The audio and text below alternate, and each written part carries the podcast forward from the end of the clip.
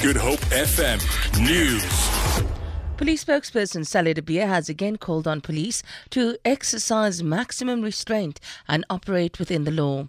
A statement comes after the Independent Police Investigative Directorate confirmed that it would investigate the shooting and wounding of student leader Shaeera Kalla and other students after police fired rubber bullets yesterday.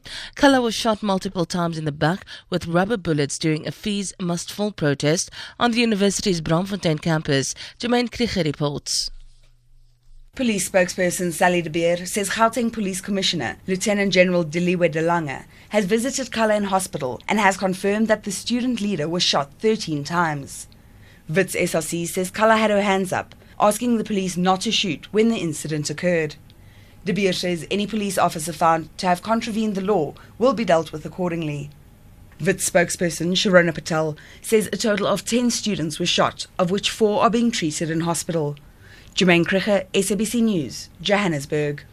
The Health Professions Council of South Africa in Cape Town has accused Professor Tim Noakes of writing a book with a list of meals that are unaffordable for the poor.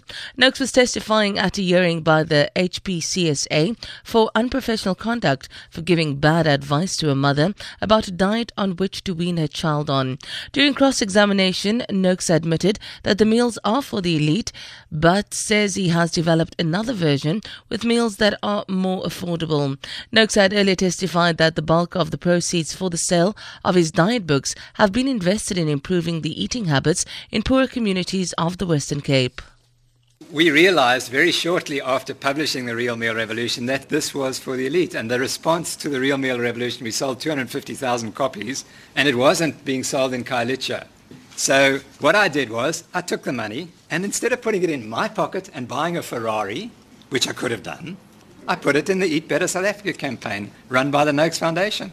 And we said to them, take this list and make it applicable to the poorest of the poor. Free State Cheetahs head coach Franco Smith and Golden Lions defense specialist JP Ferreira will join the Boks for the end of year tour next month. Smith will be involved with the backline play and skills, while Ferreira will look after defense.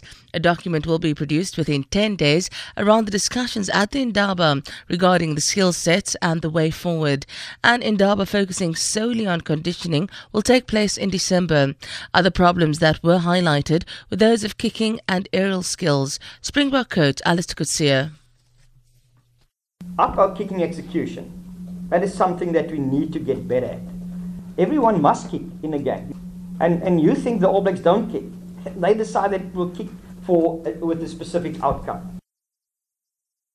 The South African Hajj and Umrah Council, the SAHUC, says they have not received any formal information from the Saudi Arabian embassy on the increase of Umrah visa fees. SAHUC Secretary General Hassan Chunada says information about an increase in fees was published in the Saudi Gazette and other media, claiming that hikes were implemented a few days ago worldwide. It says reports state that visa charges are now 2,000 Saudi Arabian riyals, which is over 7,000 South African rand. Chunada says these fees supposedly apply to pilgrims who have traveled to Makkah in 2014 and 2015, but any travel beyond a three year period will not require the visa fee. He says SAHUC is trying to clarify this information with the relevant authorities. The South African Hajj and Umrah Council fully supports the uh, outcry by the community in appealing the Umrah visa fee. We have not received any official communication on how the fee will be applicable. SAHUC has written to the Department of International Relations and Cooperation requesting their intervention with their counterparts in the Kingdom of Saudi Arabia and also have written to the government of Saudi Arabia via the embassy.